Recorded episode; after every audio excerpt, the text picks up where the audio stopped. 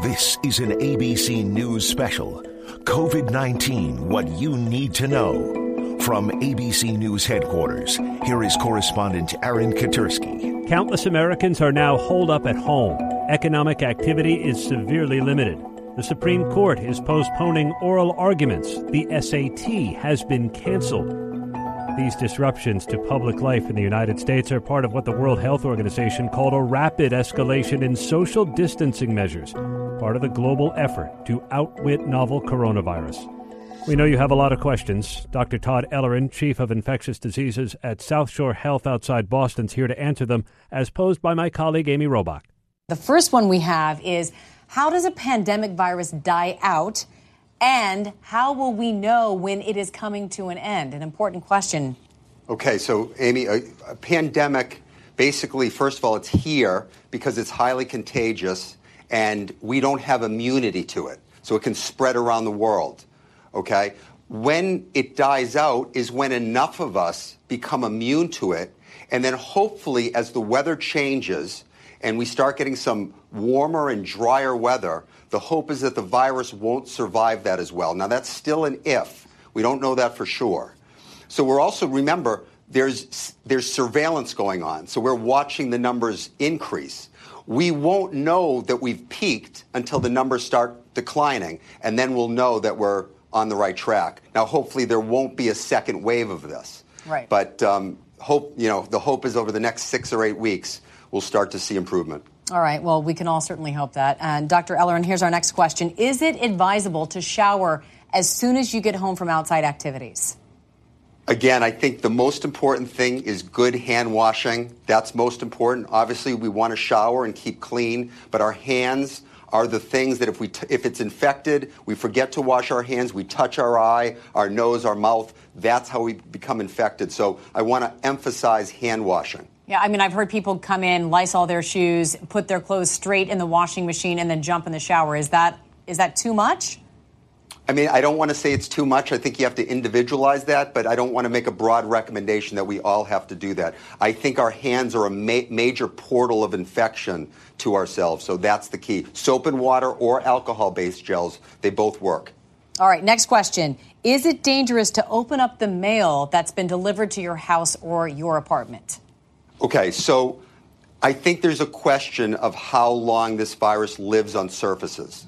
What I'm going to say is that it's not entirely clear, but I want to emphasize, I think the majority of transmission is occurring through close contact, 3 to 6 feet, someone coughing on you, sharing drinks with someone who's infected, shaking hands, which we shouldn't be doing right now. That type of close contact is key. I think, I don't think that we have to sanitize our mail before we open it, but I think importantly, after we open our mail, we want to clean our hands. Again, back to the hand washing. All right. No, I mean, that's what it's all about. This is a question I think a lot of people have because so many of us have older relatives. This one comes from a woman who says, I'm 78 with health conditions. Is it unseemly to request family and friends do not visit until this crisis passes?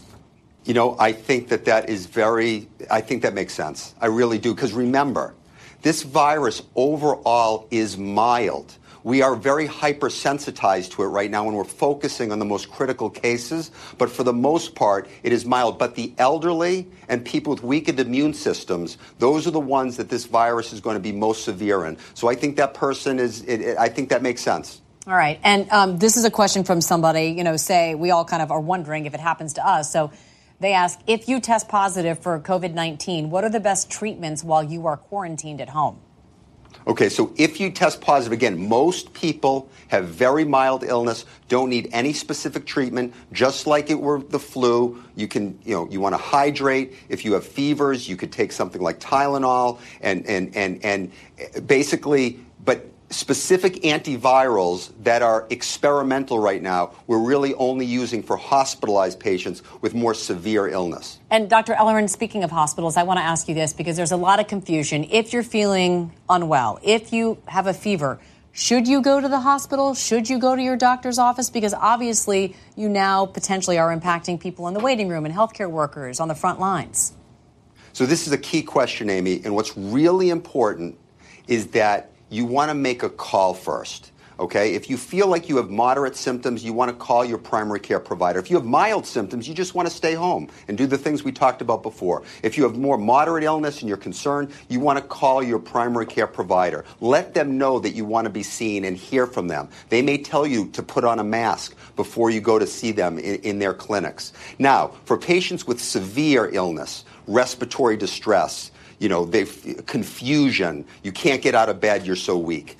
Of course, then you have to think about the emergency department. Again, if you could have a family member call first to say you're coming in so they can prepare you before you go, that's key. Once we're prepared, we know how to handle you. Dr. Todd Ellerin taking your coronavirus questions with my colleague Amy Robach. The World Health Organization said there's been a rapid escalation in the number of cases.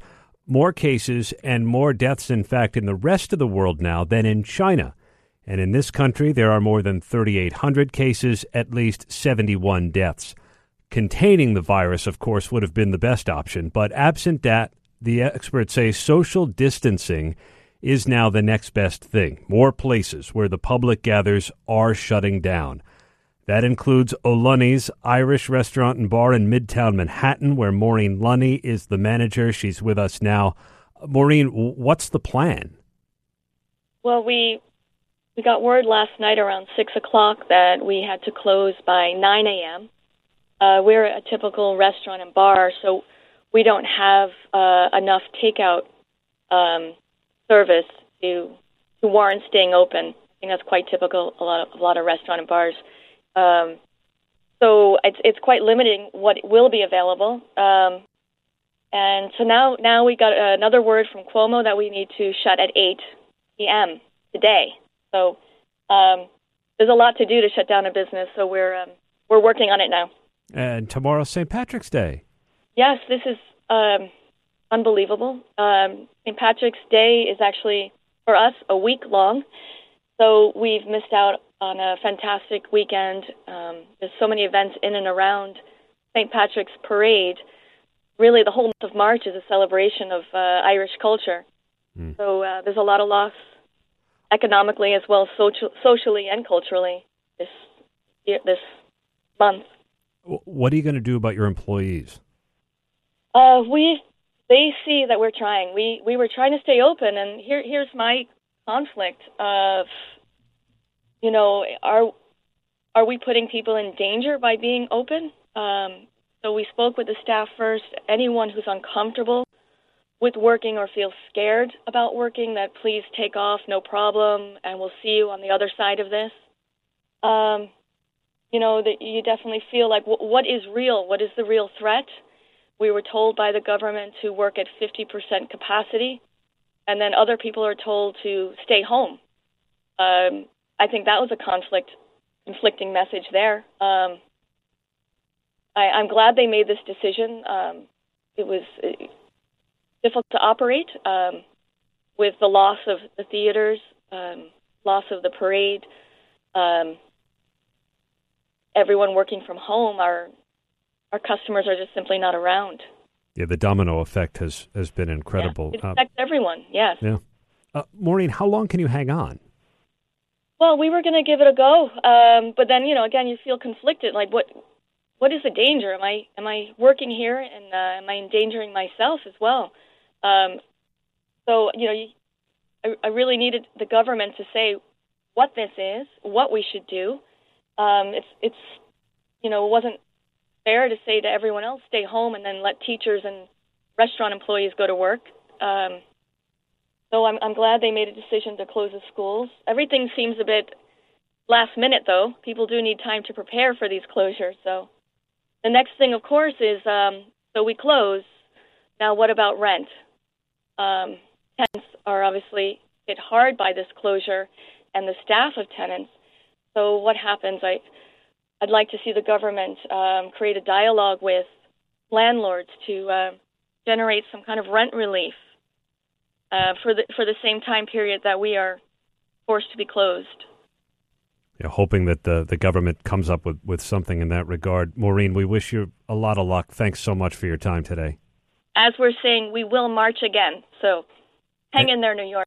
Amen. Maureen Lunny, the manager at O'Lunny's Irish Restaurant and Bar in Midtown Manhattan, just one Restaurant and Bar forced to shut down in the coronavirus crisis in this country. It is a painful, but elected leaders say necessary step in the name of social distancing. So I want to turn to Dr.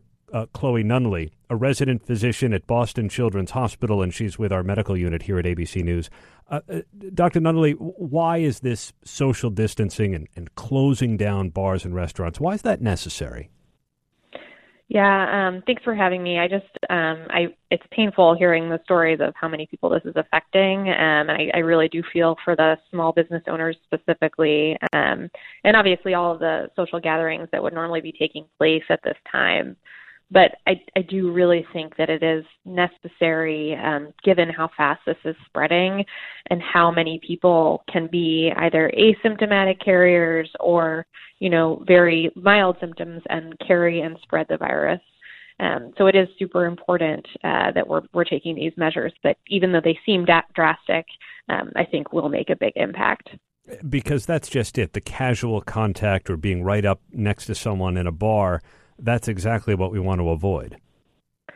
Exactly. You know, restaurants in particular, if you think about how people sit and where they sit and how long they're there, it's really sort of the exact scenario that we want to avoid. So multiple strangers really close to one another, they're touching items, they're putting food in their mouth, they may even be sharing food, they might be getting up from their table and moving around another table in a closed space, going to the bathroom, sharing spaces there too. So if you think about it, it's kind of like being on a subway or, you know, a crowded airplane, which people are obviously trying to avoid, except maybe even worse because, you know, you're there for longer than you are on a subway, lots of time for people to be coughing, sneezing, touching different surfaces. And then obviously you also have to think about how many different people are touching the things that end up on your table. So the chefs, the servers, different patrons, lots of hands on your plate before it ends up reaching you. For how long are we collectively going to have to be doing this? You know, I wish I had a crystal ball and could say for sure. Right now, it seems like a lot of cities are saying anywhere between weeks and months. So I think right now it's hard to know. I think the next week or two is going to be really telling in terms of now that people are really taking social distancing seriously, it seems. Hopefully we're going to start seeing the needle move a little. Dr. Nunley, let me call on your expertise in pediatrics. We have tens of millions of kids at home, including my second grade daughter. What's best practices for them? Can they go to the playground? Can they interact with other small groups of kids? Yeah, great question. You know, the data that we have in kids is really limited, but so far it also seems like, fortunately, they are either having no symptoms or really mild symptoms. There have been babies as young as days old to kids in their teens that have been documented as having this new coronavirus. But again, so far it seems like all cases have been mild. That said, they're still capable of contracting and spreading this virus. So I think that the same measures should be taken. You know, if you have a play group, I would recommend not participating in that play group. I think that I've seen some really great ideas where people are using technology to engage with other kids. You know, I saw a video recently of little babies sitting around their computers, all having their own music playgroup in front of screens. But, you know, I think you should be able to go outside. If you have a backyard, it'd be a great time to use that backyard, especially as the weather is warming up. But, you know, if you're going to a playground, that's going to be a lot of surfaces that different kids can touch. And each of those kids have parents and sometimes grandparents that they're going home to, and they're putting those people at risk. Dr. Nunley, thanks so much for joining us. Dr. Chloe Nunley is a resident physician at Boston Children's Hospital, a pediatrician, and a member of our medical unit here at ABC News. I want to turn next to ABC's Karen Travers, who works at the White House normally, but she's working from home like so many are in this country now. 3 kids, Karen, how are they doing? So far, so good. It's been a couple of hours. You might hear the Lion King soundtrack coming through my microphone if they start to put the volume up upstairs. But, we're lucky. We have some help come in. Our babysitter lives very close by and is hanging out with the kids. But I was on a conference call earlier, Aaron, and did a walk around our neighborhood here in D.C. And people are out taking walks. They're walking their dogs. Their kids are, playing in yards, just like the doctor there just said, but certainly keeping their big space between them. No groups of kids were playing together in the two parks nearby. D.C. is a ghost town, from what our friends and colleagues are telling us downtown. People are really listening to these warnings to stay home, work from home, and really try and self-isolate as much as possible. All right, down to the business of where you normally work at the White House. Mm-hmm. What's the word coming out of there? We know we may see the president a little later on. Potentially. He has no public events on his schedule. There is a briefing at 3:30 at the White House with the task force. We've been seeing these regularly. The president's popped up at some of them, but not all. There have been big changes at the White House, too, with how business as usual is going forward. Reporters and staff coming in are now getting temperature checks before being allowed into the property. There are now going to be spacing issues in the White House briefing room, which anybody that's watched this on television, it's a very small, tight space. Everybody's on top of each other. Now there will be less people in there. They're really trying to limit this. We'll see if the president does come into the briefing room this afternoon. I wouldn't be surprised if he doesn't, just to continue with this pattern of keeping him away. This was the first day that we know of that the president was not meeting in person with stakeholders from different industries who are dealing with the response to COVID-19. Instead, everything he's doing today was video teleconference. Karen, stay with us for a minute. ABC's Karen Travers, our White House correspondent. We're joined now by Governor Ned Lamont from Hartford, Connecticut. Governor, it's great to have you with us. I know that you took a series of measures with your regional partners in New York and New Jersey to close things down. How painful a step was that for you? Painful, necessary, and maybe overdue, but we're a small state, so it doesn't make any sense for us to close a restaurant and a bar if, New York keeps theirs open, and Andrew Cuomo felt the same way. So we did this together with New Jersey and New York. I'm talking to Rhode Island and Massachusetts. If the federal government won't take the lead on these issues, the governors will, working as a region.